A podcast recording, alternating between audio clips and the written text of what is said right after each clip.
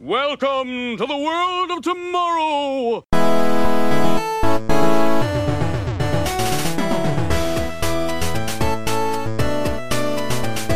Good news, everyone! It's Talking Futurama, now with flavor. I'm your host, Bob Icy Wiener Mackey, and this is the Talking Simpsons Patreon's chronological exploration of Futurama, who is here with me today. Is that blimp accurate? it's Henry Gilbert. And who else? Brick shitting Chris Antista. And today's episode is Space Pilot 3000. Bite my shiny metal ass. And today's episode aired on March 28th, 1999. As always, Henry will tell us what happened on this mythical day in real world history.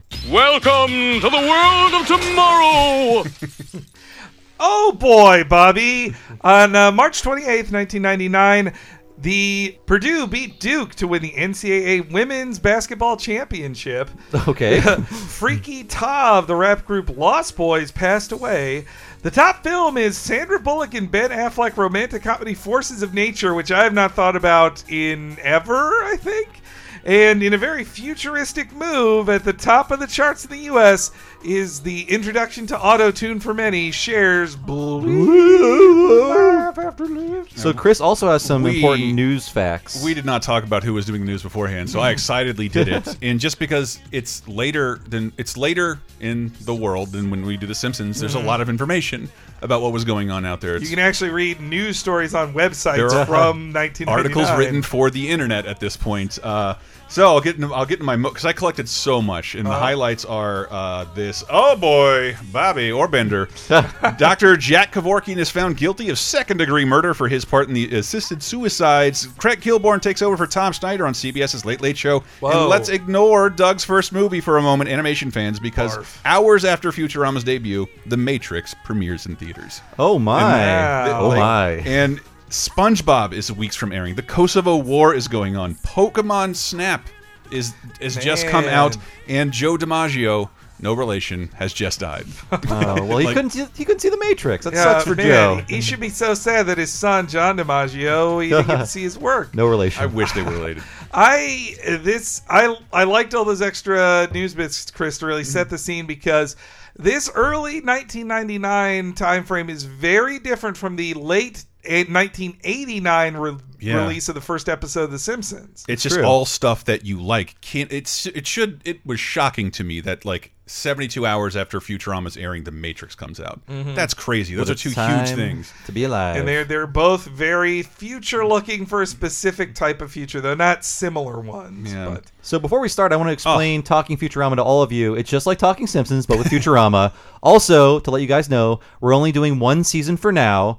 This episode you're listening to probably for free. Mm-hmm. Uh, if you go to patreon.com slash talking simpsons, episode two is already there waiting for you, and that's where the rest of the episodes will live. So go to patreon.com slash talking simpsons to get episode two right now, and the rest of them when we release them weekly. And I would like to say I begged you guys over and over to do this, and this is I'm so glad I did it uh, because I was dying to rewatch Futurama more so than The Simpsons because I had comparatively a very short time with Futurama. I was mm. obsessed with the DVDs. Moved out here, didn't take them. The Simpsons, I had ten years of baking in my brain. Mm. I didn't get that for Futurama, and I said something I regretted on a podcast that I I, I wish I could say it more elegantly. I love. I think The Simpsons is funny, and I really love Rick and Morty. It doesn't replace Futurama. Mm. It's just very similar.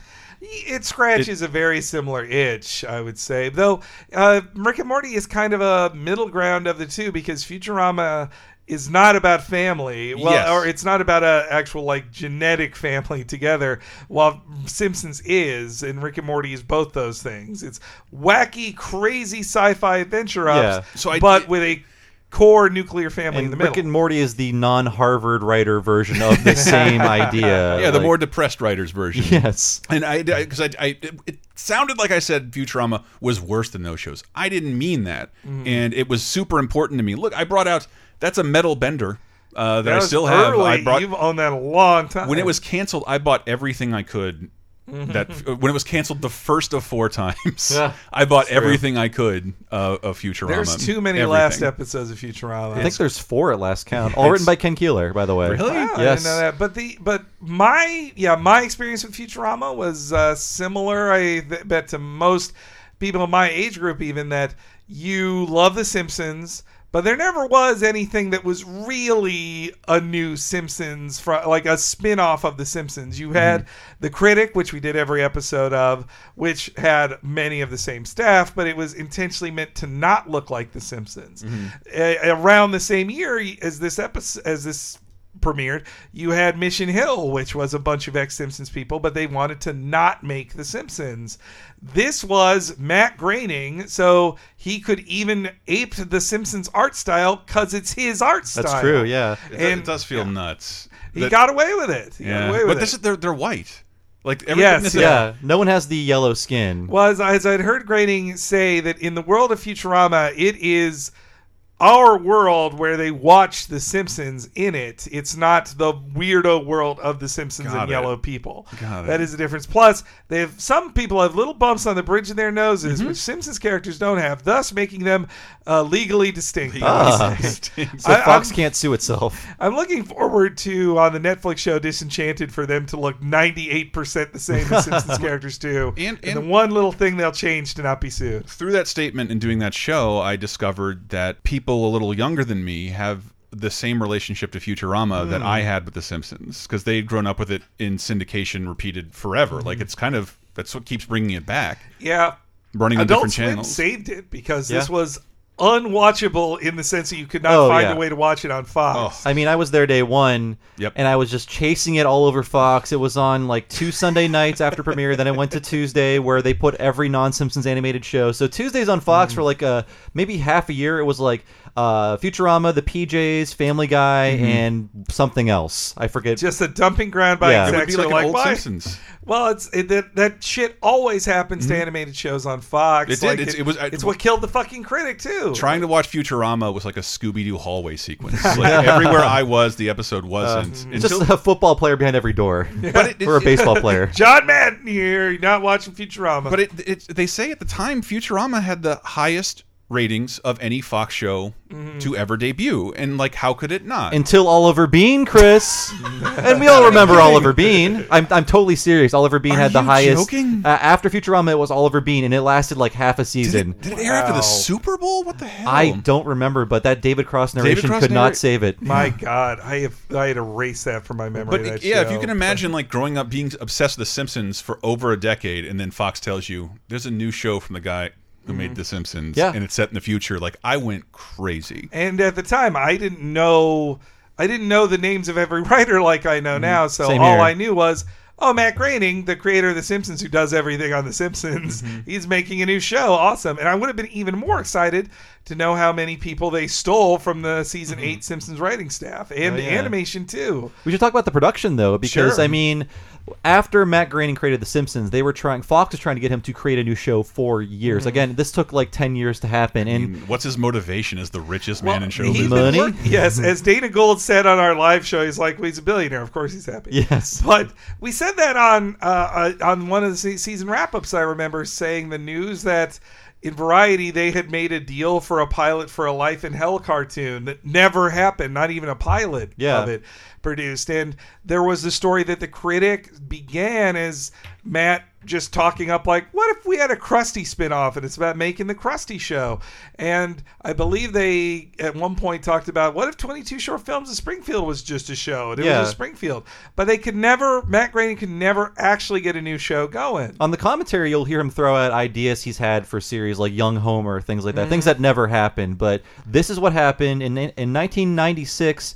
He and David S. Cohen, uh, he changed his name to David X. Cohen because of the future, I guess. Yeah. or for a more notable Writers Guild credit, who knows? But uh, in '96, he uh, he and uh, Matt Groening began developing Futurama, and they pitched it to Fox in April of 1998. And uh, from that first pitch, it was a very contentious relationship with the network. You think they would kiss Matt Groening's ass in whatever he did because he saved the network. He he made the Fox network.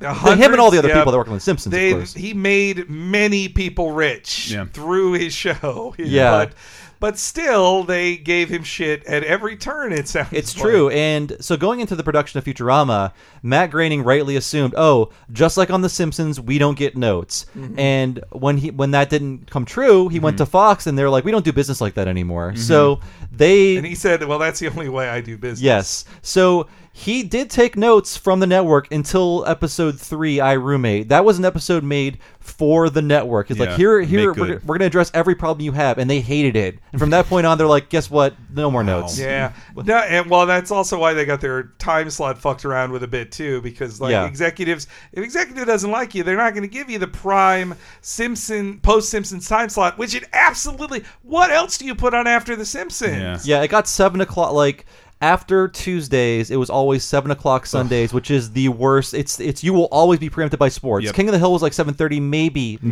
Maybe you got King of the Hill. Almost Yeah. never. For two months of the year, it wouldn't be preemptive during Mm-hmm. prime time because you either had at the start of the season you would have baseball playoffs that, Mm-hmm. and then the World Series. Which, by the way, they play how many games a year? Like two 500. thousand baseball games a year. Holy shit! Yeah. And then once baseball season's over, well, now it's football, and foot NFL is going to replace it too. Remember, it And- had that, that shitty caveat of like when they Fox canceled, it? it's like no, no, but so many episodes have been preempted. We'll still run it for another year. It was like a season's worth of episodes. Yes. That's right. Yeah. And well, all, that's why I'm like fucking Hulu, which you can watch along with us on Hulu. Is if you have that, you don't have to rebuy the DVDs, or they're awesome DVDs.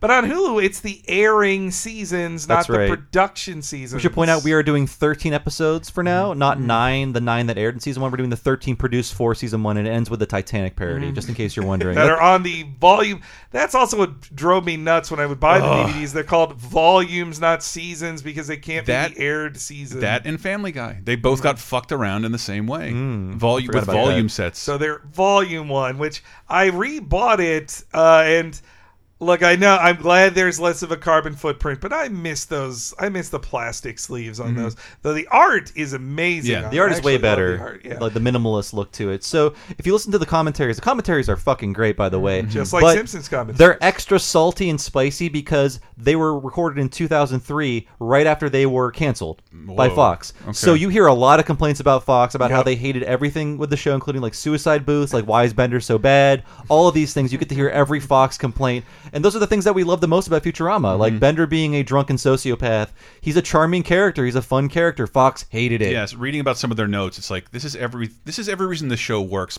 God, shut up! I hate you people so much. and having again i've said this before on podcasts but i never worked with executives until last year and everything you hear about them is true Some- everything. maybe there's like three good executives that are, that are fans of their product that they're helping like shepherd into creation I, I have but- absolutely have some, but with this much money on the line, like everybody has to have a say where it's lo- it looks like they're not working. Exactly, you it's get in that situation like this isn't important. in a way, it's a system more than like vindictiveness on an executive. I put in though there are absolutely vindictive executives Yeah. in my life, but i'm just but- still raw But it is it is also the system of just like, well, I'm not doing my job if I don't fuck with your show. Like Yeah. I have to. I and, have and to given do that, that. Family Guy is still on Fox and Futurama isn't, that you Mm-hmm. noted this show for being harsh or making a joke that goes too far or being mm. too ribald, and you still have Family Guy in yeah there. family what guy the fuck? about like three rape jokes per act now like, i don't well, know I think that I I would you sound like an executive. I would say make a it diff- two I got I an extra inventory. Need more rape jokes. Well, I would say a big difference is that Matt Groening, whenever he's pissed at executives, he goes to the press and says these guys suck. He is a tattler. Seth MacFarlane is knows how to play ball. he's a good boy He wanted to eventually have his own Star Trek, so he played ball. He did, and that's why he makes more shows than Matt Groening does. Like Yeah. it, this is not. It is not a judgment. I'm not calling him uh, Seth Far- MacFarlane some suck up or whatever. He Orville works- really good. He works hard. He works hard. Blah blah blah. Seth MacFarlane's not the worst person ever. But anyway, uh, I did want to mention uh, David Cohen as well because he was. We just recorded the Treehouse of Horror six, which is such a Futurama Oh, episode. yeah. His, his segment Homer Square mm-hmm. Cubed is for sure. Tons of nerdy ass math jokes, CGI, and also like a, a Professor Farnsworth, the most Farnsworthy Frink ever too. oh for sure he is farnsworth in that segment And what I didn't know about Cohen in his time working on The Simpsons in season seven, uh, six, seven, and eight, that he was would have been a showrunner too. At least in the in our interview with Mike Scully, he mentions that Mike Scully felt had David Cohen stuck around, that him and Scully would have co-ran season nine because they co-ran a lot of rooms under Josh and Bill on hmm. season seven and That's eight of. The Simpsons.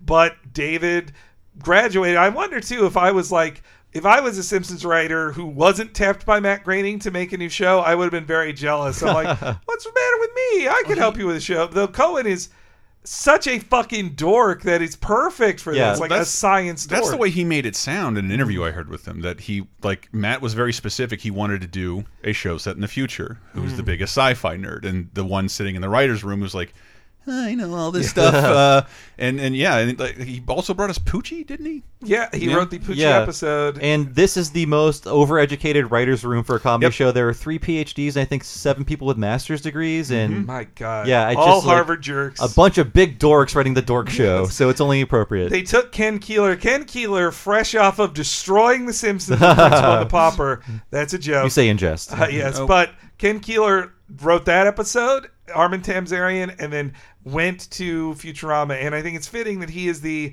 after the credits, the first name you see because he became a co executive producer in the Comedy Central seasons Yeah, and right. ran, co ran the show. I believe uh, Bill Odenkirk, Bob Odenkirk's brother, Yep. who finished his PhD and immediately started working on Mr. Show. And right when that was canceled, bounced over to Futurama And then when that got canceled to Simpsons. to Simpsons. Yeah, and also another of my favorite writers on the show is Lou Morton, who he is not a PhD dude, but he was a writer on news radio who was a gamer. Like on NewsRadio commentaries, they talk about how like they Lou Morton and the other guys would stay up all night playing uh, versus Doom against each other, and then at like one a.m. they're like, "Well, let's write that script down, I guess, guys," and then just stay up the rest of the night. Lou Morton also won the award for greatest old timey name. It's a great Yeah, name. I think he wrote a lot of the Lou comic Morton. books too. I'm yeah, pretty he sure. did. Lou Morton did. Yeah. So other background info, I didn't dig up too much. I dug, I dug up what I could find, and uh, Matt Groening had some other proposed titles uh, for this series. Uh, originally, it was going to be called Aloha Mars, Hmm. and also Doomsville. But uh, Futurama is actually named after uh, General Motors exhibit at the 1939 World's Fair. It was a peek Yes. into the world of tomorrow of 1959. I have a terrible clip of it, but I really, really love that shit. I watched almost the whole thing. There's a 23 minute uh, film you can watch based on General Motors' presentation from that Is it like 1939 a, World's Fair. push button kitchen. Wow. And, no. uh, oh, is it all No. about cars? N- yes. Okay. It's it's like a they built a giant model. They're they're trying to show you it's way more boring and about agriculture and highways than it is about the push button future you're going into. And it's Aw. it's also envisioning this behold the 1960s. uh, I, it, you can hear an can't optimistic imagine. clip if you want to. Oh, sure. It doesn't say Futurama in it, but uh, this is this is this is describing the Futurama Pavilion. And if you li listen to me on other shows, I do. I I miss this time of optimistic America. Like we would like to all, like, we would like to really invest in our futures and look forward to something. 'cause Well, it we- is funny that as Hitler was rising to power in Germany, they're they're like, look at this future. Mm-hmm. yeah, I don't know. I love this stuff. I, I I go to sleep watching stuff like this. To help us get a glimpse into the future of this unfinished world of ours, there has been created for the New York World's Fair a thought provoking exhibit of the developments ahead of us. The greater and better world of tomorrow that we in America are building today. A vivid tribute to the American scheme of living, whereby individual effort, the freedom to think, and the will to do have given birth to a generation of men who always want new fields Just men, for greater accomplishment. white men. Wow. Yes. So yeah, That it's great to like- think. there is a one black guy in that video, but he is a train porter. Uh, it's great to think all these people wandering around in their nice straw hats while like Hitler's pulling up into Poland with his bros. But also that it, it was that reminded me of like Andrew Ryan in Bioshock of just like men striving to create bigger and better things. Well, it's just it, I feel future. like Men. we, we've but we still left that era. I of course I love Disneyland stuff. it's inspiring in a way. Small is. World is like one of the only remnants you have from what the World's Fair was, but Mm-hmm. Tomorrowland is also what it was supposed to be, and that was a showcase. It got too corporate, and that kind of killed it because Mm-hmm. it became a showcase for new products rather than like let's try and imagine the coolest future in technology we can. When it's expensive to update Tomorrowland, you kind of do Mm-hmm. need to subsidize it with some with an oil company. Yeah, I know. I something. know. I, I'll, I'll shut up. But I, that Tomorrowland me just. Star Wars now, like all Star Yeah, no. Wars will stuff. be. I, I thought that's what they were going to do. I, Huh. I would have bet money on it, Mm-hmm. but instead they're building a new land. They're just making their own Star Wars. Well, you know, another thing about this, though, it reminded me of from the beginning. My favorite. Oh favorite. my god, Tex Futurama Avery- could be Tomorrowland. Now- Futurama is now a Disney product, and it could totally take over Tomorrowland. Oh my god, That is true. Oh my I- God. Uh, okay, but this also does remind me though of the um, the Tex Avery Ah, the House of Tomorrow. House of Tomorrow, Yes. all of the push button future cartoon. The Suicide Booth is uh, based on a Donald Duck cartoon. It is based on the Yeah. Donald Duck cartoon, um, modern, modern. Oh my god, I wrote it down. Modern Marvels, uh, where a robot that sounds just like Pete. It, uh, it's not so much that it's Pete suicide. talked to him a lot in those things. Yeah, it is uncredited, but it's Donald Duck trying out all these coin operated apparatuses. But Mm. what Donald also does is he ties the coin to a string, Ah. like Bender does uh, Yeah. in, in this cartoon. It's a direct reference to. is it, I, I just Dimension? love this feel of the old cartoons they put Yes. in there. But uh, another thing I had read about the making of this is 1937's Modern Invention. Sorry. The so we heard Matt Groening and Cohen started working on this three years before the episode finally Right. aired. There is honestly over prep in it, I would say, but it's also why it's so dense with stuff. They had so many secrets in this. There is both the secret of how Fry got into his cryo chamber, which like Nibbler's shadow is on screen for just a second.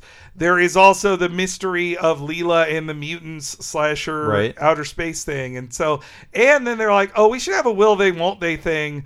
All these stuff that like Simpsons had none of that stuff. Well, There's I- a linearity to it that Simpsons would never have. I think Futurama, and you, it's evident in its pilot, it's a response to the response to The Simpsons. Hmm. So they want to start manufacturing things that people can speculate over, immediately create a language that's hidden in the background. Yeah, that Alienese is right there from it's the right there, and it was solved immediately. After the first airing. Yes, they, they had to create a, that's the first AL one, I think they call it. Uh, the, I I love. I want to just say this. I think this is one of the best pilots I've ever seen. I think so too. It's up there with Last Man on Earth for me as uh, laying the groundwork. Although I will say, all the things they set up about the world don't matter anymore after this. Like the whole thing about the career chip, that whole element of this of this uh, of this universe. Society is is built- disposed of Yeah. completely. this in this o- in this and only this episode, the entire world is built on what your job is. Yeah. It defines you. It is assigned to you. That never has happened, and I- like they get new jobs like it's Yeah. nothing all the time in, in, future in season three, they make fun of the idea of the career chip. Leela's like, "Don't you remember our career chips? It's how I met you." yeah, that's right. Yeah, retcon a bunch of stuff, but there's all these hidden things in the pilot. Yes. Like Slurm is there from the beginning. There's these mm. rewarding continuity things that happen within this pilot. I mean, I think Groening even admits like we over prepared, as Henry said. Like they had so much of a story bible written. Like all of these things they eventually wanted to do mm. were figured out from the which beginning. they would unfold over time, and Yeah. you'd be like, "Wow, that's uh, uh, Simpsons never did that. Yeah. They did not unfold this Yeah. information." I imagine Cohen, maybe more so than Matt, looked at how people were responding to certain gags being discovered in The Simpsons and started to start designing things with that in mind. And, that, and that's another thing about this pilot is that the show is so dense that really episode one and two are a pilot together mm-hmm. because this only has space to really introduce Yeah. the entire high concept world and then Fry, Leela, and Bender and Farnsworth. But all the other Planet Express folks who will be in every episode after this, they have to show like that's got to be episode two. We got no time for these. I mean, episode one is like five minutes of introduction and then like fifteen minutes of a chase scene showing you different parts of Yeah, the world. that's so true. it's very it's very interesting. a chase scene to introduce the world is pretty good. Yeah. R- real pretty. I love this. I love this pilot. It is beautiful. So one last thing, the theme song is written by Christopher Tyng, of course, as with all the original music. But they wanted to get this song, "Psych Rock" by Pierre Henry. It's one of the first uh, pioneering electronical music songs, electronical electronic music songs, like and it sounds a lot like the Futurama theme. They wanted to clear it, but it cost too much, especially for something that would play in every episode. So mm-hmm. here is what they based the Futurama theme on. It's very similar.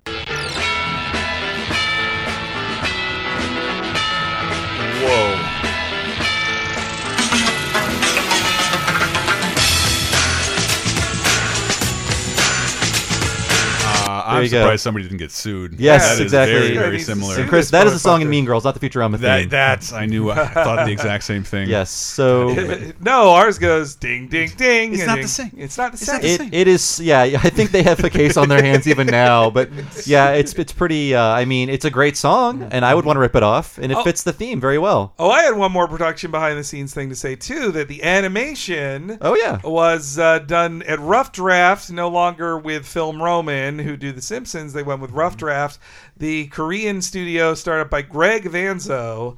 Uh, who him and his brother worked on a lot of the 90s animation but they moved over to korea just to just do it themselves like why are we we have all these middlemen in Seoul. We should just move to Seoul and run our own animation studio. That's right. And then meanwhile, they got Rich Moore, who Mm-hmm. was a Simpsons director from seasons one through four, including Monorail, Marge vs. Monorail. Then would be the director, the series director on The Critic. And then would kind of float around a little bit in between The Critic and Futurama.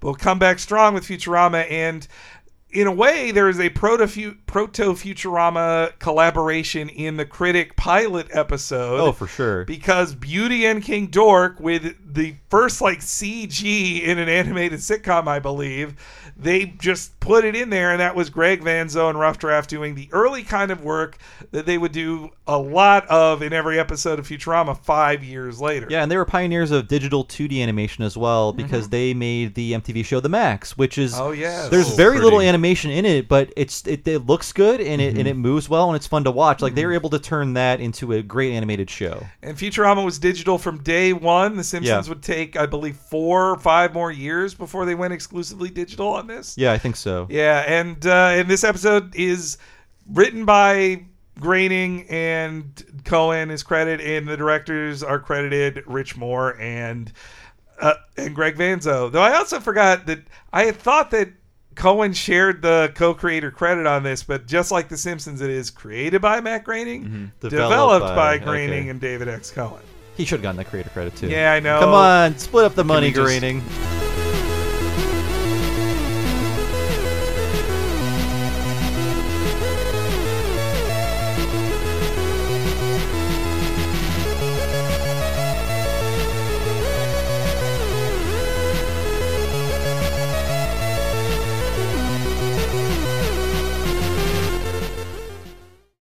From 30th Century Fox, hurtled a thousand years into the future, one man discovers everything he's dreamed of. Tourist. The adventure, Are you interested in becoming my new crew? Or What happened to the old crew?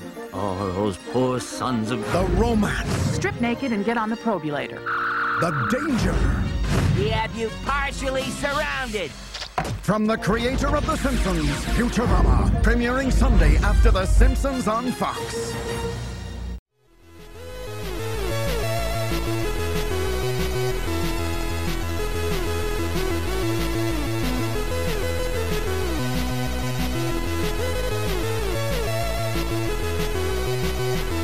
Just while we're in the credits, I want to in color, good. Mm-hmm. I love it in good in color gag. Uh, but the to show an awesome old public domain cartoon. Uh, that, that was Futurama's couch gag. Yeah, Uh, Yeah, and this and- one opens with Little Buck Cheeser. I never. There is a Little wiki that that lists all of these. the by the way, infosphere.org has them all like has tracked them all down. It is a happy harmony cartoon and I oh great. at a glance not a lot of information on any of this stuff, so I'm glad someone went to the trouble because I love you know I love old-timey cartoons. So also, this episode is the rare one that starts with a cold open. Mm. That's right. No theme until the end. So here are the first words spoken in Futurama. Space. It seems to go on and on forever. But then you get to the end and the gorilla starts throwing barrels at you.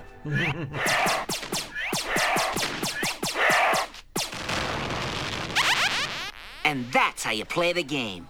You stink, loser. Hey, Fry, pizza going out. Come on! Yeah, so that's the very intro of Futurama. Cold open. Uh, I very love that- Star Trekky. Yeah, I love the first thing we hear is Fry's voice. He is Mm-hmm. the main character. Second thing we hear is that he's a loser who stinks, eh, which is true about Fry. And then we get to see his boss, who will not be a regular character, but who will appear quite a lot. And every time he appears again, he is more disgusting while making Yes. So like, quit picking that nose and knead that dough. That's a great John DiMaggio voice. Yes, so the series has like three minutes to establish who Fry is in the present. The present The being then 1999. Yeah, and that the that opening is such a great trick the first time you watch it, especially okay, imagine kids. Yeah. It's March 28th, 1999. You have been seeing tons of ads for this show Futurama that in among other things promises you amazing 3D animation like you've never seen on a network sitcom. And the first thing you see is an 8-bit spaceship barely moving. Like, I, I just love the title Monkey Fracas Jr. it's so great. Uh, just the the Donkey Kong monkey throwing barrels is beautiful. And, though this, I'll also say the name of this episode messed me up in searching for this on fucking Kazaa because. Well, so th- this is a big difference between my experience with this and The Simpsons. Uh-huh. I did tape the episodes that aired the same night as The Simpsons, which were only the first two. After that, I did have trouble following it, and I didn't tape it regularly. So when it came time to watch Futurama, I was going to steal it off of file sharing services. I was there. Should have used Morpheus. but every time, I think I switched between the two. File Donkey was that real? Uh, Emule. Emule Yeah, File was Donkey it. must be the Simpsons parody. but you'd get it by that's when I finally started learning the episode names for these things because that was how the files were titled. And I thought, oh, I've watched every episode. Oh, but wait, what's Space Pilot 3000? And I click on like you should call this episode one or the pilot. It's the it word made me- pilot's in the title. It made me think it was about a cool episode about a, him becoming a pilot. They were being clever about it, perhaps too clever. But yes, clever by half. Fry, uh, at this point in the series, he is not defined by his stupidity. He's defined by being just sort of a Loser. mediocre loser. And in this opening scene, we see his girlfriend leaves him. He has nowhere to live. His girlfriend will show up in season two, played by Sarah Silverman. I, I think she's just played by Tress it's MacNeille in yeah. this in this little scene. Tress is the go-to woman for most voices on the show. Most famous is mom, eh, but uh, If, if I know we were all super nerds about Ren and Stimpy made me want to learn everything about animation, Mm-hmm. which made me learn everything about voice acting, which introduced me to a man named Billy West. Mm-hmm. And so I knew who Billy West was at this point, and this seemed like his big break, and it was like just made me so so fucking happy. because in both, well, Billy West had abandoned Doug. Like he, didn't, he that Doug movie we talked about, he wasn't in it. They recast him on, at Disney. And Disney had to pay like four people to replace him. Yeah, because they wouldn't give him what he was asking. because he's fucking Billy West and he's worth it, Yeah. man. And that Billy Billy West is such like a goofball and a dork. He Mm-hmm. is he is the Mel Blanc of our generation, which Yeah. he intentionally wants to be. Yeah, and he's a cartoon dork. Like, Mm-hmm. and it, yeah, a huge one. I swear- His WTF is both Dude. fun and depressing. Yeah. you can hear you can hear him doing impressions of everybody, but you can also like. How did you make water sound with your face? like you can just do anything. But now after praising him, I will insult him and say, like, I just he shouldn't be a regular guy lead of a show. It's like, especially in this episode, as Fry, he's just like, I'm a regular guy, me, Fry. It's like he gets Fry gets so much more character after this, but his pilot voice is Yeah, he's pitching it up a little too much because he's like a man in his 40s playing a man in his 20s. It's almost Billy West normal voice. It's, it's Yeah. close almost to there. it. Yeah, it's it's Billy West in his twenties when he wasn't as depressed. But I also, I mean, yeah, you listen to WTF. Billy West learned his funny voices to entertain his depressed parents, or else they would have beat him. Ooh, it's a bad childhood that turned to a good career. Though, yeah, they did later. What I also love in this basically origin scene of Fry, Mm-hmm. you have his girlfriend who they'll later reuse in another episode. You have his pizza guy boss who will appear a ton of times. If they thought of showing his dog, Oh, they would have showed him too. But it reminds me of as a comic book nerd, I love Spider Man, and new writers are always trying to find new things to mine from his past. So they're like, well, in Spider Man's first appearance, any character that said one word in it, someone did a story on it. They're like, oh, Spider Man asks out this girl named Sally in one panel. Well, we got to make her a regular in this flashback series. So it's the same deal. Like this is such a primordial moment in the show that there's always tons of cool nostalgia you can go back to just by pulling Yeah, I any character out of this. I never noticed for years that there's a shadowy figure near Fry when Yeah. he falls into the the. I mean, what's it I didn't know until the Uh, commentary. the, the cryo tube, but just an eye stock, like a shadow of an eye stock, which could be, which could be anything. Could be a shadow of anything until you meet Nibbler. You know, But they said it was intentional. Like Yeah. we wanted to set up something. If, if we knew people are going to pick this apart. Another distracting thing in this episode is just the feel. It takes me back to the being on the precipice of pre 9-11 and not knowing it. Of just like, Oh. boy, these late '90s times. And that's Like, sorry, that's an excellent point too, because you'll never you'll never be able to recreate this. But remember how scared everybody was of 2000? Oh, yeah. both scared in that like we thought it would mean something more than it did. Like we were, I remember just from when I was born, like I'm gonna live to see the year 2000. and when it, we got up to it, there's all this Y2K crap that's scaring the hell out of you. Well, this show is very much built around the excitement over 2000, like the the giddiness over a new a new century. We're living through a new century. and I was there and I lived it, and I swear to Christ, I can't explain it to you. It's like it's like cheering the clock turning 12. Uh, there were new kinds of spaghettios. That's Uh, basically it. All of a sudden, we got a fantastic new kind of New Year's fun glasses. Oh Um, man, two- finally, yeah, those two, O's in the zeros. middle. Now it's I- gone. We can't That's do about it it. I anymore. I think I spent the night on the phone with my first girlfriend who Whoa. dumped me. So uh, Fry is pranked, and that's how he makes it to the future. Hello? Pizza delivery for, uh, Icy Wiener? Oh, crud. I always thought by this point in my life I'd be the one making the crank calls. Here's to another lousy millennium. He's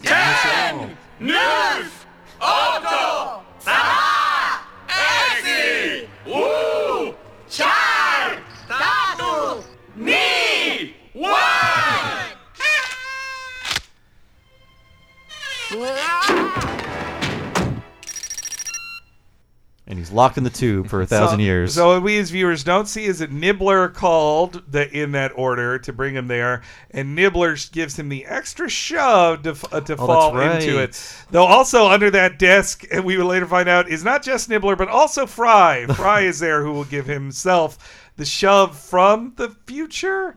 That when they get into time travel, it really like starts fucking with. It. There's a reason they held off on time travel for in continuity until Roswell that ends well in Yeah. season three. It's an excellent episode. and that uh, that image of Fry in the tube, like frozen holding a beer, Mm-hmm. was like the first thing Matt Groening drew, like as an idea for the series. And Ah, I I, like mean, it, it's a great shot as New York is destroyed, rebuilt as a medieval city, and then uh, destroyed again In to be new New York. And in Bender's big score, it will be revealed that that is Bender flying those ships mm-hmm. to chasing after Oh my Fry and destroying things. Like I said, it's like comic books; they have to explain every joke with in another episode. I also think that comes from all the stop and starts they had. Yeah, because they yeah. get these weird ideas. Like, wouldn't it be crazy if we did this? If they, it was an on, I think an ongoing show wouldn't have go, like gone into that kind of detail. Oh, and you know another thing about Fry's design, just like Homer with the M and Oh, S or M and G in it, Fry his ear is the G and his cowlick is the M to put in the Matt Groening. No, that. I love it there. initials. It's a real 'Cause, cool uh, design. yeah, he he. I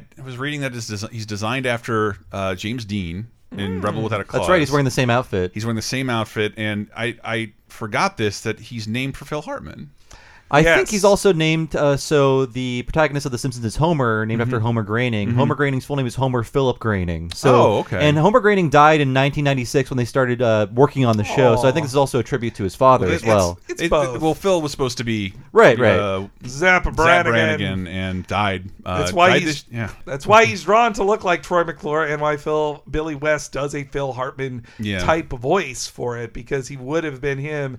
I think they probably recorded some stuff with him before because he was murdered not long before the series 98? premiere in '98. So yeah, May a of year. '98. So They would have been maybe. recording But stuff at that if that had time. not happened, we'd have Phil Hartman as Zap Brannigan, and you would have had Curtis J. Fry. Yeah. well, th- this wasn't a disagreement I had had with Dave Rudden, and that we would get uh, explained to us by an un uh, an unexpected source. So I had always heard icy wiener as icy y wiener. That's a joke. Is in a cold wiener. Now, Dave Rudden, meanwhile, he told me. I thought that was the joke was I space S E E Yes. wiener As in in, a I've person who- witnessed the wiener. I have witnessed a wiener. I see wiener. I'm a wiener. Witness me. Now we had a disagreement on that, and I was like, oh, maybe it is that. And then Eric Rogers, who was a writing assistant in the first season of Futurama, who would later become a writer on Futurama, he said, I was in the room. It is icy as in cold Because of not the seeing cryogenics. it because Huh. of the cryogenics lab. Holy So shit. Oh, yeah. That's explained right there by old Eric Rogers. So thanks, Eric. On Twitter, someone told me there's a future joke that the name is D, as in the letter D, defrosted Wang.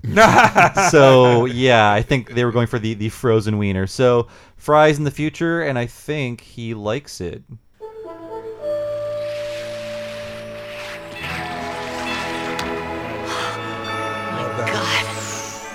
Future.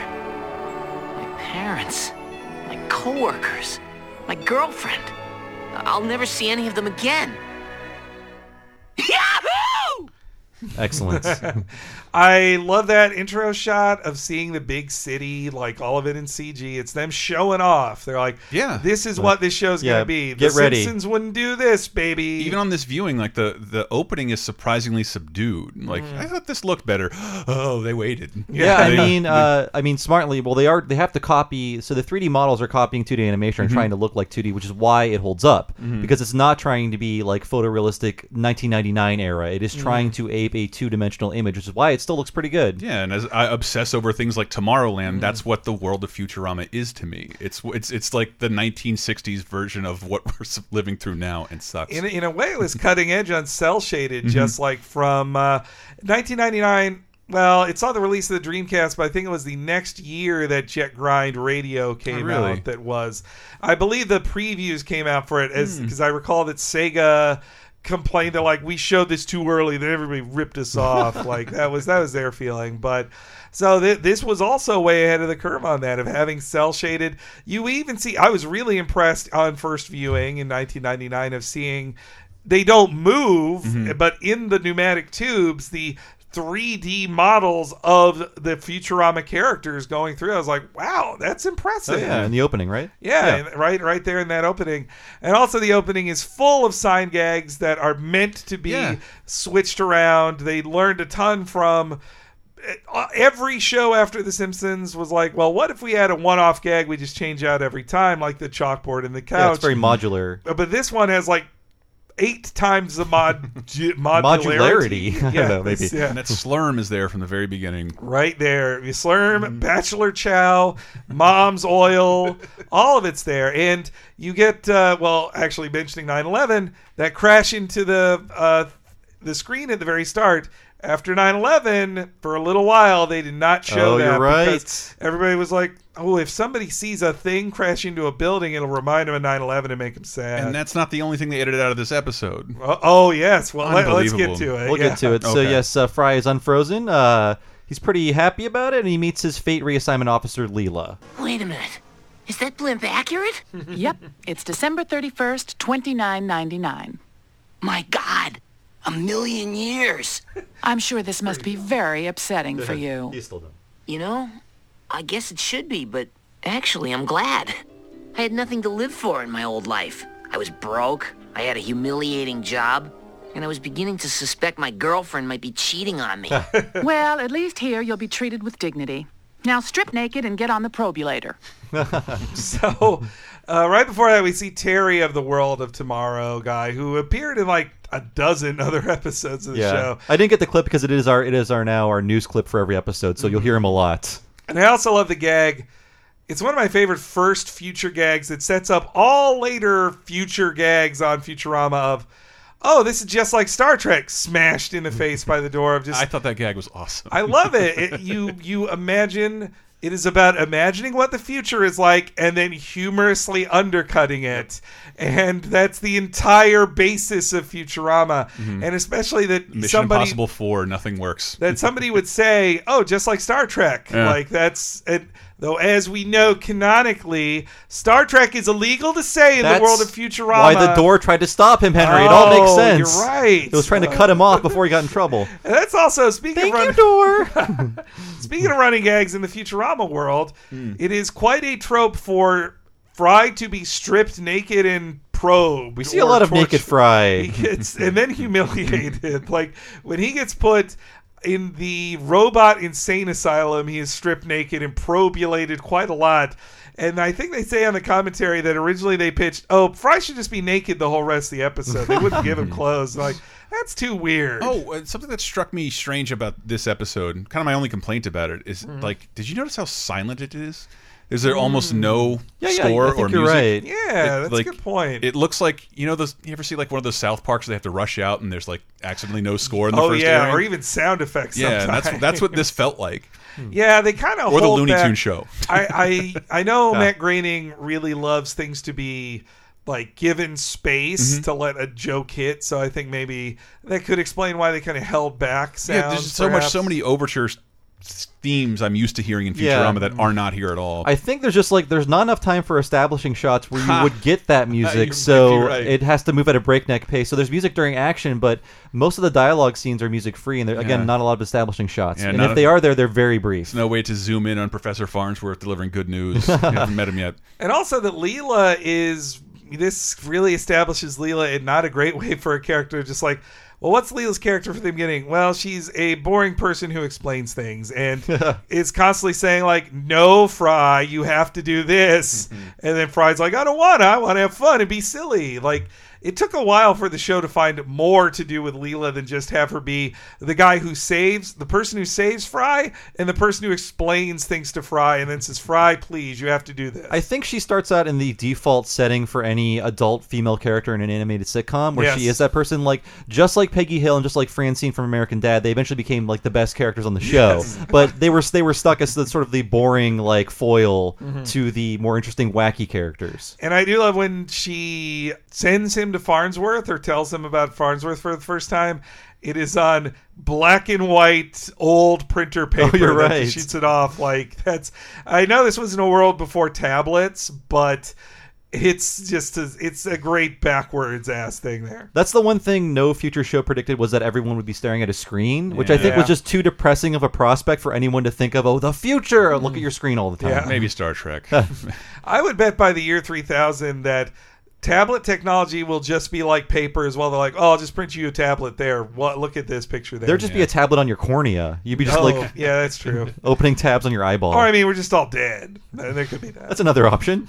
so yes, uh, this is part of the story Bible or part of the premise that we never really see again. In that, in this world, in this future world, you're given a job Hmm. from birth. It is assigned from birth, and if you don't do it, you are executed. Yep. Via sun cannon.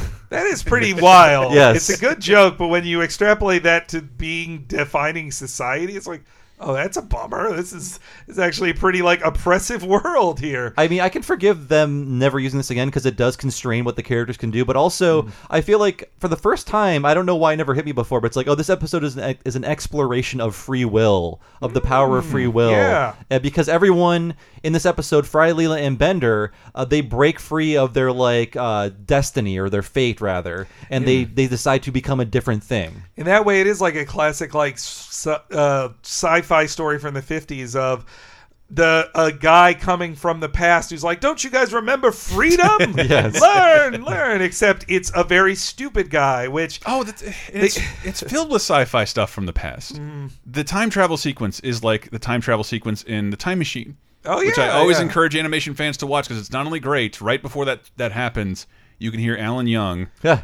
as, as a Scottish character. So No. it's the first time you'll hear Scrooge McDuck, the original Scrooge McDuck, coming out of a human's face uh, in that movie. oh, you know, also the "you got to do what you got to do" poster. That guy shows up a few times. It reminds me of one of my favorite things that Futurama does is that when they take a saying from current day and then show how people misuse and misunderstand it in the future, like we do with tons of like Shakespearean hmm. terms that were. To like, thine oh, own self be true, mm-hmm. because Or I'm, like, a, er, 'cause I'm a oh. You got to be cruel to be kind. Yeah, come on. yeah, you got to do what you got to do is now taken literally, like, or you will be executed. You have to do The, this. the chip is reminiscent of Lo Logan's Run, and Yeah. the, Oh, sui- sure. the suicide booth. I love Soylent Green.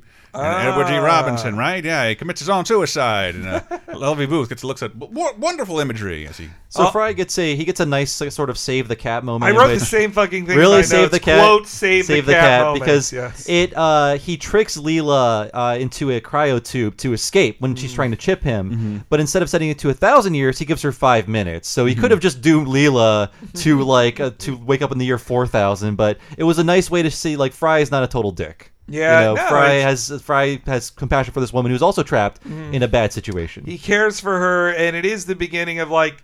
I guess I knew at this time, post Ross and Rachel, every show had to have a will Oh, they, yeah. won't they thing. So the mm-hmm. 2nd I was like, well, this is the first woman Fry meets, so they're probably going to be in a, a Ross and Rachel situation. Shop around, Fried. Uh, this one's got one eye. That, uh, I did like his bits on uh, what's the deal with the eye. Yeah. is it about my eye? She's Yes. she is Officer 1BDI, so that's pretty cruel That that, they gave her that designation. And then the door smashes him in a different way, Yeah, which sideways. is another right from the beginning. much like Fry is a younger Homer in that he is very dumb and gets way dumb way fast, but also horrible violence happens to him all the time. It's okay to hurt Fry. Yeah, it's So- only funny. When he escapes via the like hamster habitrail like vacuum tubes, we do see the one thing they changed because of a celebrity death. The original destination for the uh, pedestrian was uh, JFK Junior Airport. Mhm. Uh, it was changed to Radio, Ci- Radio City Mutant Hall, even on the DVDs. JFK had just died in a plane crash. He would die in a year, and I'll Yeah. say this: rich people don't fly planes. Yeah.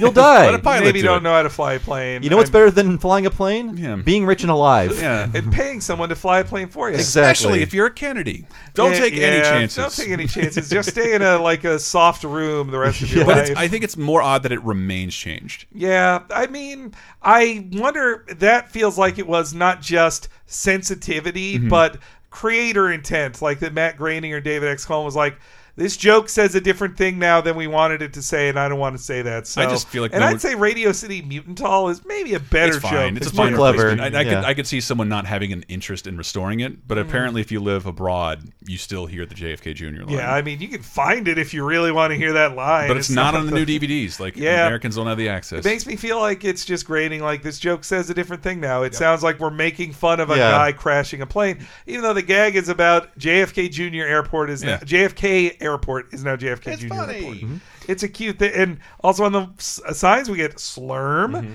and we get Angelina, which is a parody of Angeline, the billboard model in L.A. Like it's only a local L.A. joke. If you drive, if you would drive around L.A., you would see this billboard for Angeline, a Advertising nothing. Yes, just a platinum blonde with uh, pink lipstick who drives around L.A. in her pink Cadillac. She is just a local character of L.A. Yeah, and I think someone recently wrote a, a story like uncovering like who is BuzzFeed this? uncovered it, I believe. and I gotta was. say, just leave her alone. I just want a mystery. Yeah. I don't want to know where she went to high school or that she's Jewish or yeah, any but of those things. In the Futurama billboard, she is like breathing out of an oxygen tank, implying that she survived this long or something. Not even to be ahead, but Yeah. that she is still in her body. So uh, Bender wants to call his great great nephew Farnsworth. He gets in line for what he thinks is a phone booth. Listen, buddy, I'm in a hurry here. Let's try for a twofer. Please select mode of death. Quick and painless or slow and horrible. Yeah, I'd like to place a collect call. You have selected slow and horrible. Good choice. Bring it on, baby! That's a great act break. I love that scream, and Yeah. also like the rippling scream of mouth of uh, of Fry. Yeah, as the well. characters are allowed to be animated more than a Simpsons Mm-hmm. character. They're allowed to pop between more extreme expressions. You know, Mm-hmm. you know, go off model a bit. It's ultimately what I really like about Futurama. Yeah. it's allowed to be a cartoon a lot more than The Simpsons. I, I also like uh, Bender literally cheats death. he gets his quarterback, That and the, is the great. final twist of the knife that comes out is slow and painful. Just Yeah. like oh, That 3D knife is beautiful. Like you are now dead. but just think, all the people in line in front of Fry were murdered by the suicide booth. Yeah, they No. never come out. Where did the bodies go? I don't It know. has an internal spray. Maybe for like an extra quarter, you get cremated. I also I do love that in the future things are still a quarter, and yeah, the and the gag being such a 1930s cartoon gag of taking your quarterback with a string, and that Bender, who for all in his intention of like, well, I'll be dead, Mm-hmm. he should just think like, I why am I keeping a quarter? I'm going to be dead. Because fuck you. That's How much of a cheat he is. Though knowing how durable Bender will be in future episodes, the things that come out of the suicide booth, I don't believe would kill him. They would mangle him. They wouldn't kill him. But then again, a reference to 1937's Modern Inventions, a cartoon where Donald goes and uh, to try out the future and everything almost murders him. Oh, I also. Oh, right before the suicide booth, there's the pneumatic tube travel, which Mm-hmm. is really just show offy and has some cute gags in it. We get Blinky. We get Blinky, though he's green, not orange, but uh, It's so weird. still Blinky. Different universe. Because they, ne- they, the Simpsons have never really entered in the Futurama universe, but oh, they will. Bender has showed up on The Simpsons. no, no, but the, the, yeah. the Futurama characters. Yeah. I think the year after their last cancellation, uh, yeah, they appeared in the Simpsons in the 2016. Yeah, Simpsons Rama, I believe it is called. Not to be confused with Future Drama, a different Simpsons Right. episode. And Bender also would have a one-off gag in another Simpsons episode where he'd fall into a car that Homer barter in. He's like, and then Bender, the voice uh, with John DiMaggio's voice, says, "Yay, new friends!" And then Homer says, "You're not invited," and shoves him out of it. Uh, I also like the gag of the guy's going tourist, be- implying I thought that's a great joke. it's like how you'd say these tourists don't understand mass transit in San Francisco. When, Come when on. an asshole doesn't know how to get off the BART fast enough, you always say that in Exactly, your yeah. brain. They stand on the wrong side of the escalator. Boo. Yes. So yes, in case you missed it, the suicide booth is from the Stop and Drop uh, Corporation, and we do see uh, Leela's very Apu like vo- uh, poo like boss. Yes. A decade after Apu, it's still like no, voice him with a white guy. So that's Billy West. Uh, telling Leela to get back to work, and she's on the way to find Fry. And then we hear uh, Bender's backstory, which is very unbender-like. Why would a robot need to drink? I don't need to drink. I can quit any time I want. So they made you a delivery boy, huh? Man, that's as bad as my job. Really? What do you do, Bender? I'm a bender. I bend girders. That's all I'm programmed to do. You any good at it? You kidding? I was a star. I could bend a girder to any angle. 30 degrees, 32 degrees, you name it. 31. But I couldn't go on living once I found out what the girders were for. What? Suicide boots. Well, Fry, it was a pleasure meeting you.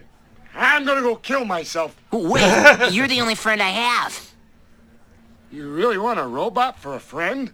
Yeah, ever since I was six. Well, okay. But I don't want people thinking we're robosexuals. So if anyone asks, you're my debugger. So I've seen maybe Oh, a hundred episodes of uh, Futurama after this. Bender should not care about the death of humans. He should be like reveling, like, yes, I, I make Hmm. Yeah. things that kill humans. He kill all humans. This is a weird level of morality for the most Yeah. amoral character in Futurama. This is pre-emotion ship That's, too. It's a much. it even sounds like a much more subdued Bender. No, I Yeah. mean this this Bender is a is John DiMaggio doing a voice of a Yeah. blue collar worker.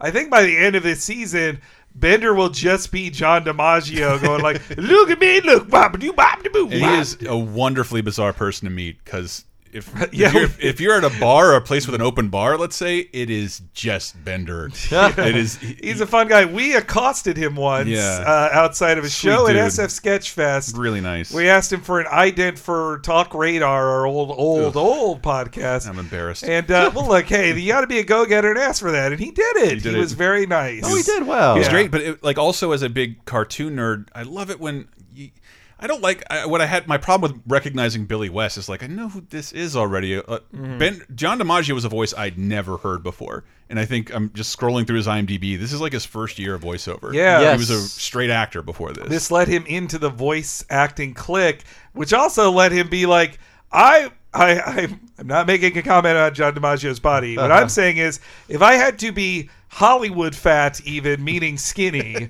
I would be so happy to be like, oh, I can just be a voice actor now and just be like fat, fat. Awesome. Yay. No more caring about being in shape or having a nice haircut or facial hair. I think I've always appreciated the one voice actor on a show who's kind of the outsider because Yeah. you get a different take. It's less polished. It's less, uh, I guess, it's less uh, what you would expect. Like people like John Kricfalusi doing Ren and Paul Rugg doing Freakazoid and Justin Roiland and Thurop Van whatever doing Flapjack. Like I love when creators or just outsiders are the, the voices of cartoon Yeah, and, characters. or J.G. Thirlwell on Yeah. uh, regular show. Yeah. That you get a very special type voice out of that. And we didn't mention uh, the the voice of Leela as well. yes, yeah. Straight, straight off of Married with Children, which I think probably like just been canceled at that point. Or Yeah, 97, I think. Uh, Way okay. too late for Married with Children. Yeah, that Katey Sagal. Mm-hmm. Yes, Katey Sagal. Sorry.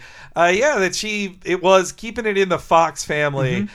Unlike John DiMaggio, who just became a regular voice actor, she still doesn't really do much voice acting. I think the big thing she did after Futurama was uh, the biker show on Yeah. FX. Sons of Anarchy. Sons of Anarchy. Why I always predict, uh, speaking of voice actors, it's why I always predict that we have not seen the end of Futurama because the voice cast seems to love going places and doing anything. You do not see the cast Mm. of The Simpsons showing up many places, meeting fans and doing the voices in person. You know that's true, yeah. Though I I would also bet that it's because the Futurama guys never got paid three hundred thousand dollars an episode. Probably true. not. Maybe I, I bet they get paid well. I think actually a whole a brief holdout on bringing the show back on Comedy Central was they weren't originally going to pay the voice actors what they were Mm. worth, and then they did it, which was good. But I think while uh, the next show, Disenchantment, is in the works uh, and while it airs, I think Futurama is definitely on hold though because it's Mhm. like it's it's a lot of Futurama people on that show, right? Yeah, I think a lot of the same animators. The David X. Cohen is a consultant on the show. Hmm. The show is being show ran by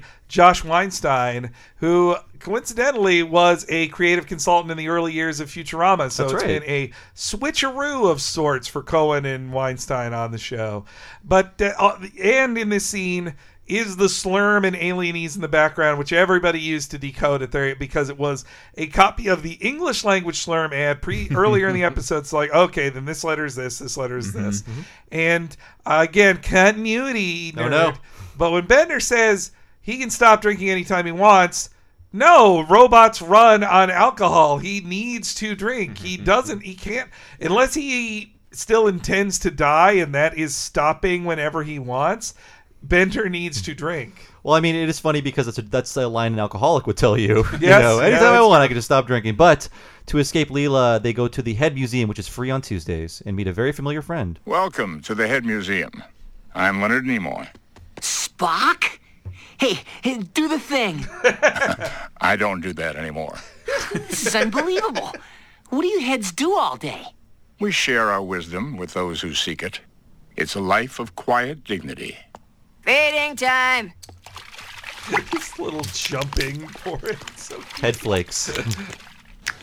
yeah, so Leonard Nimoy, we don't have a death jingle yet, but he is dead. Dead. He died in what, like 2014, 2013? Only a few- yeah. few, years from this recording. I know there was, There was a laser time about Leonard Nimoy. There you can hear about the Ballad of Bilbo Baggins. I, I In Leonard- search of? Yeah.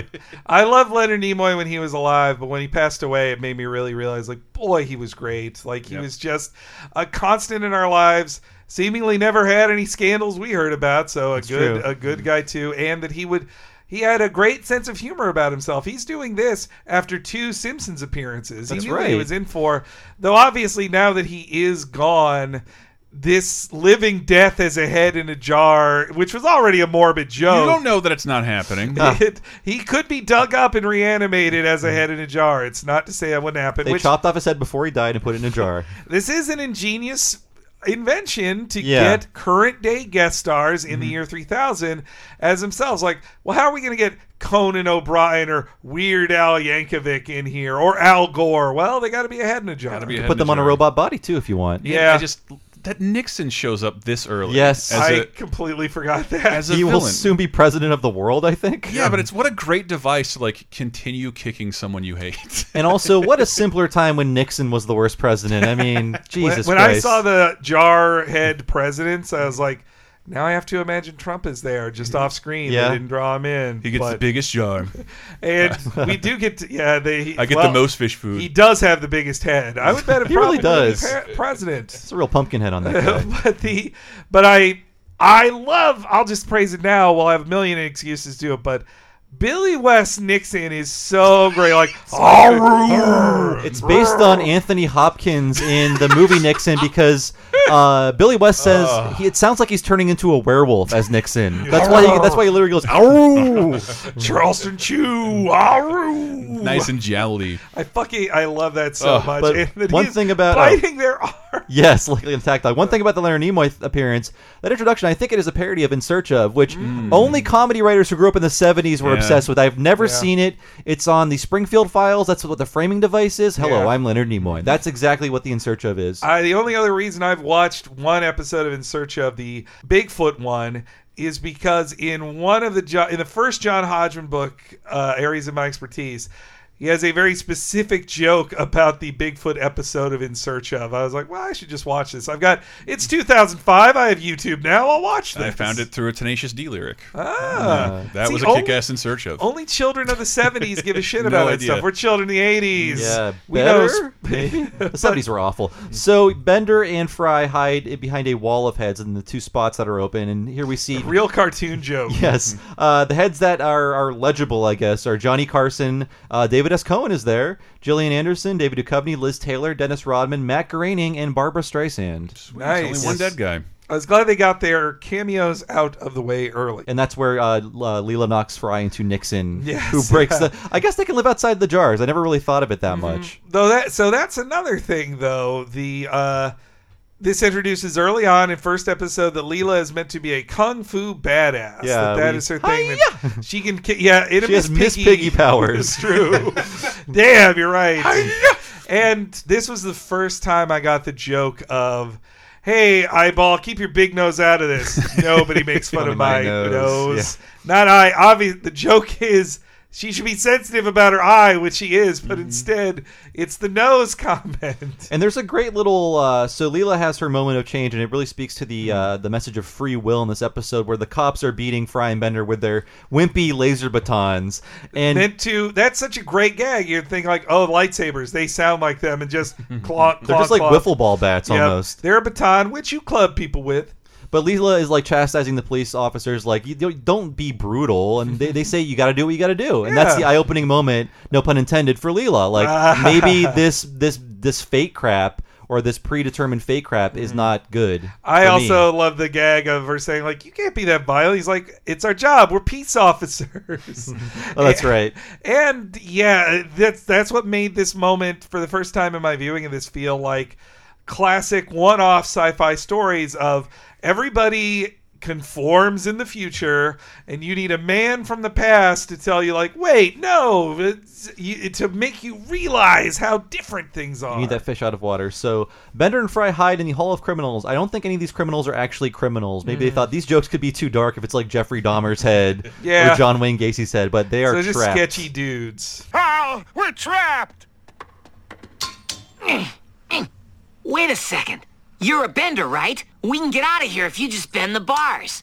Dream on, skin tube. I'm only programmed to bend for constructive purposes. What do I look like, a D-bender? Who cares what you're programmed for?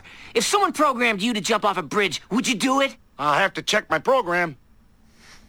Yep. Open up! Come on, Bender. It's up to you to make your own decisions in life. That's what separates people and robots from animals and animal robots. You're full of crap, Fry. You make a persuasive argument, Fry. So Fry can't convince Bender, but uh, being electrocuted does convince Bender. Yeah, this uh, also Bender's AI gets much more imaginative in later ones, but this gag here of that Bender had to be electrocuted to basically rewrite his programming. Uh, maybe you could read it as, "Oh, this is why Bender is an amoral sociopath every moment from this point on." Though I am certain there are flashbacks to Bender before he meets Fry being a horrible monster and like stealing. I what defines Bender for me.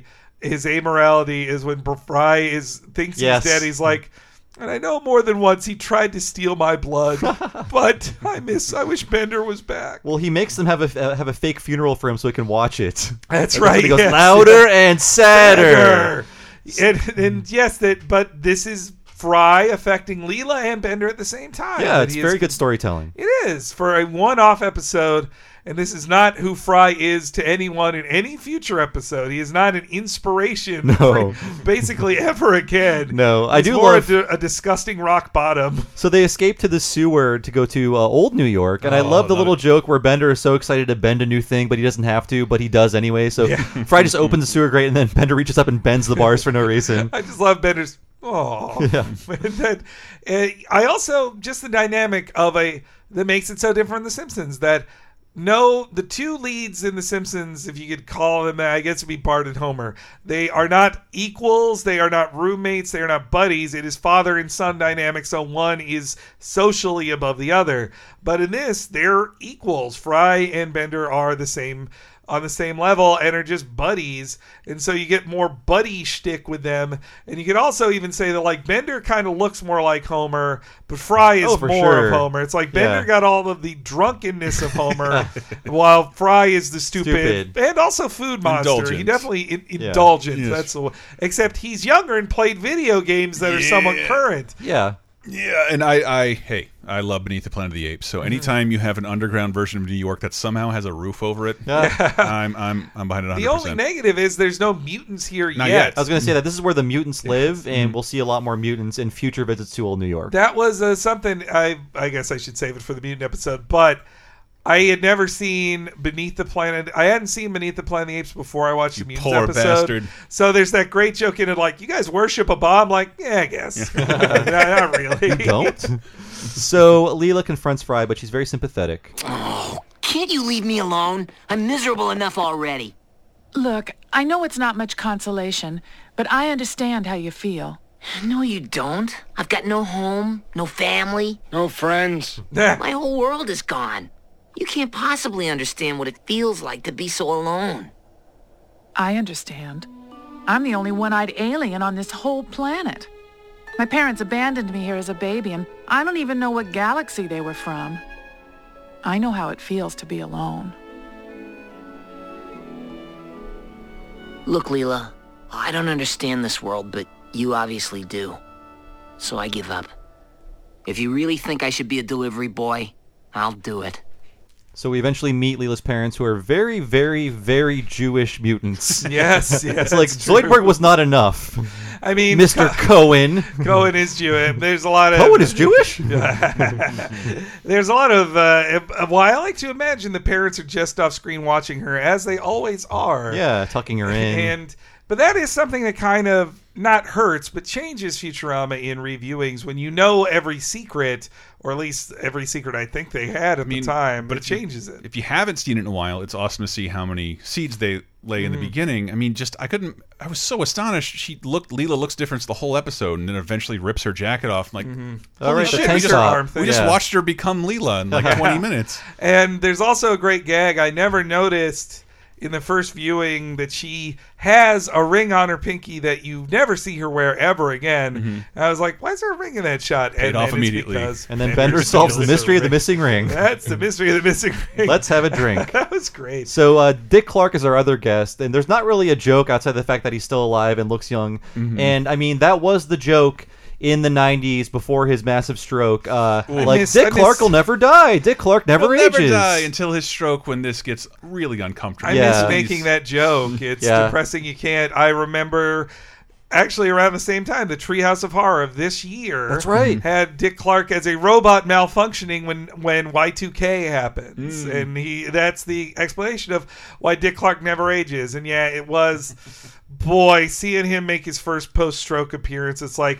I good on you for getting back on TV and getting and proving you this wasn't wasn't going to stop you, but you kind of got to gasp Yeah. the first time you see You should have just like, waved and said, Yeah. "Nah." How And dare it you just- remind me of my mortality? I'm a young man. Boo. Yeah, uh, Dick Clark's rocking New Year's Eve. Who hosts it now? Seacrest. It- it- oh yeah, Seacrest inherited it though. I'm more of an Anderson Cooper guy though. Then fucking him and Kathy Griffin were such a funny pair. Like the the It was. I'm gay and I can say this. The fag and the fag hag.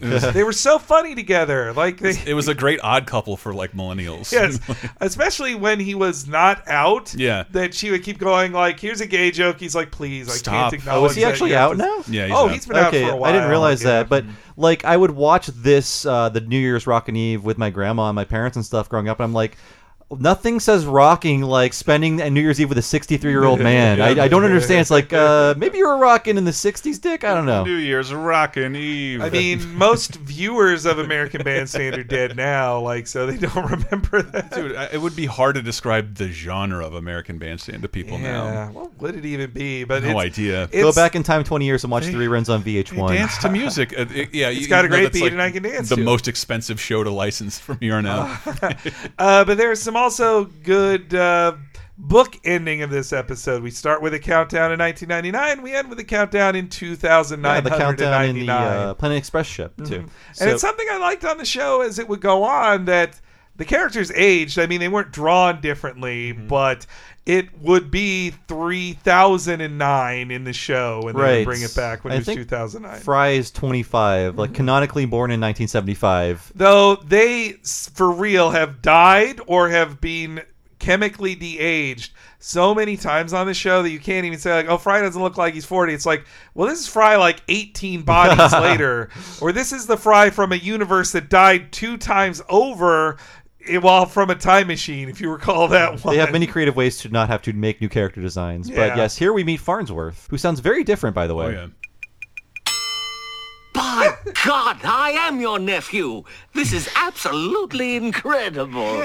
Can we have some money? Oh my, no. Let me show you around. That's my lab table, and this is my work stool. And over there is my intergalactic spaceship. And here's where I keep assorted lengths of wire.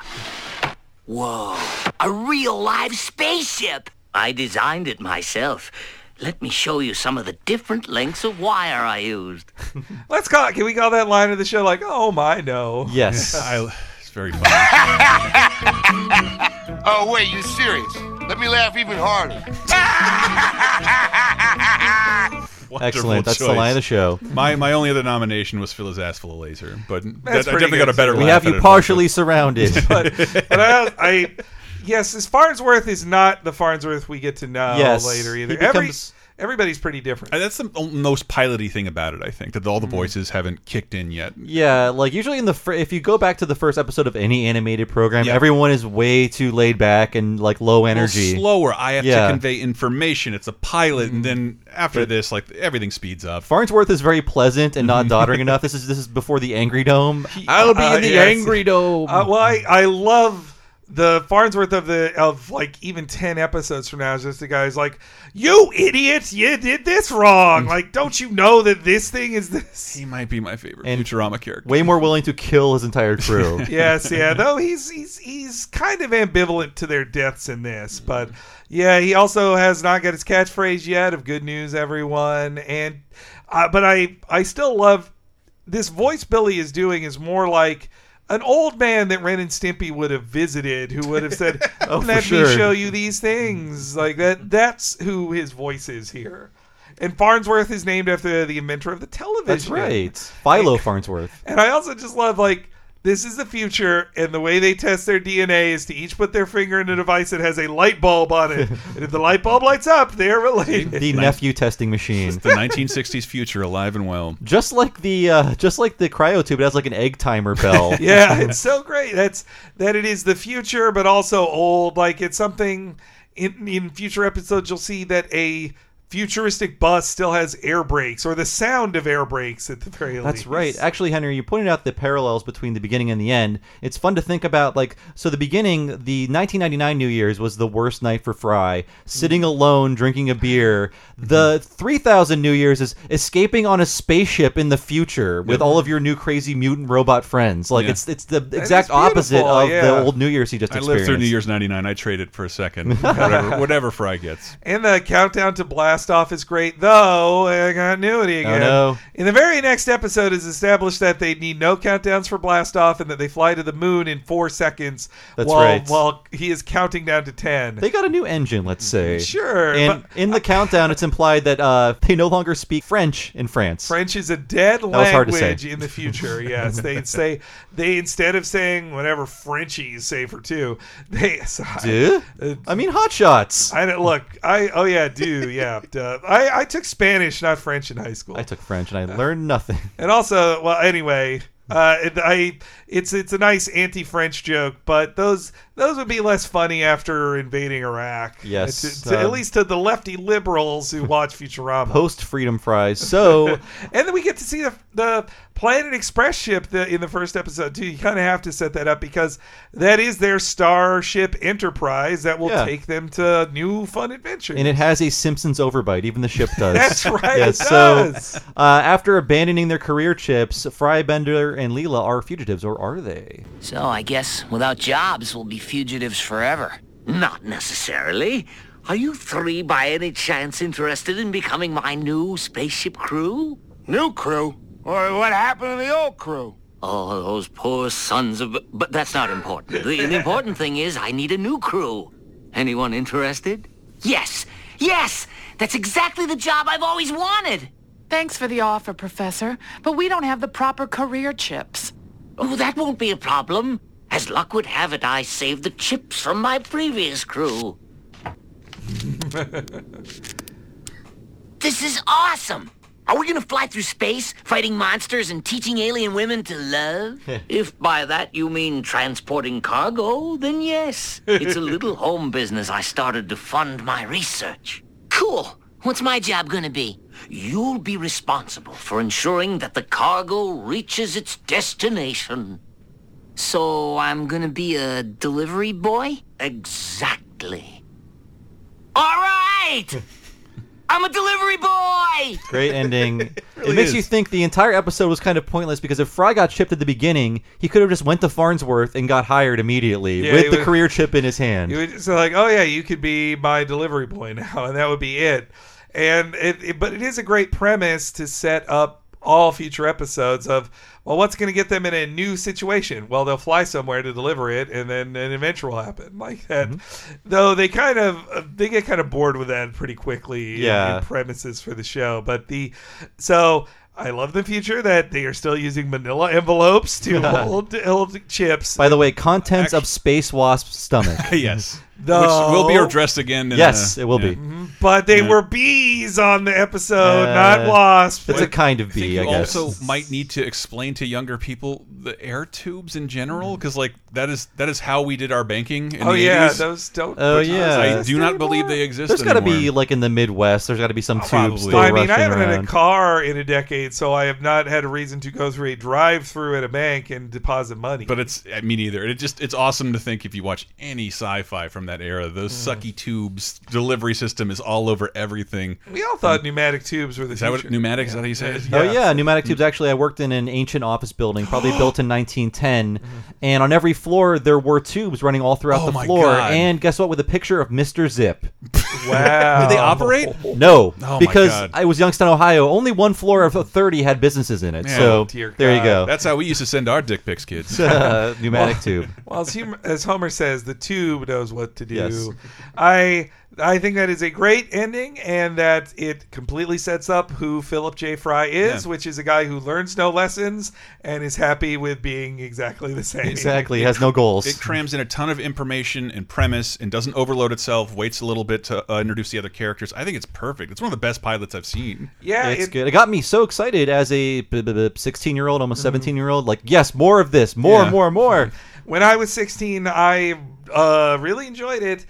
I would say the only thing that hurt it for me was that I watched all of the commercials 8 million times for it in my excitement without realizing it was almost every joke from the pilot. yeah, I was in the mean, commercial. Bender shitting a brick when the Yes. cops show up. Which uh, is now a gag in every single DreamWorks movie. uh, It Yeah. really is. someone just dropping something heavy out of their pants. Depends on what it is. It'll be like an egg if it's a chicken or. Mm. Well, Pixar would do it That's too true. multiple times with uh, Mr. Potato Octopus. Head. I, I love In when- Finding Nemo, the ink from the octopus. yeah, which oct- the ink Okay, does not come Pixar out of their movie made. anus. Like, come on. Yes, so that was Talking Futurama, folks. I gotta say, great, great uh, job, everybody. I thought we did an amazing job. I bet at home you're like, I love, I love Talking Futurama, Bob Mackey uh, of Talking Simpsons fame. Where can I have more of this? Well, I'll tell you what. If you didn't listen to the beginning, the second episode is now live on the Talking Simpsons Patreon. For just five dollars a month, you'll get that, all the future episodes, which won't be free, and everything we've done so far, which is too much to list. But Henry, do it.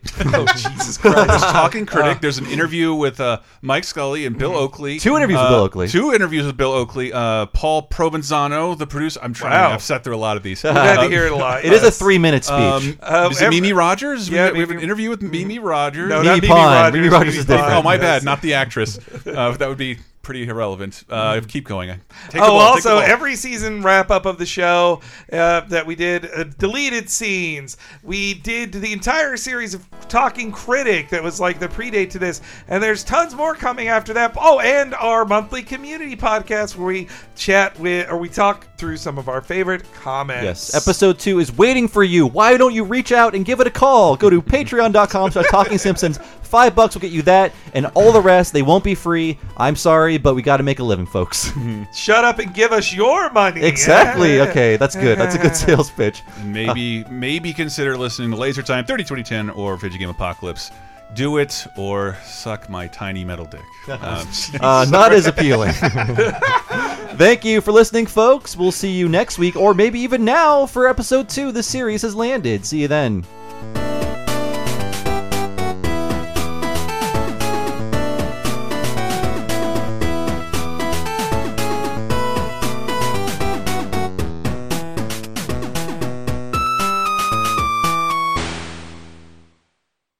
Are now dead. Thank you for using Stop and Drop. America's favorite suicide booth since 2008.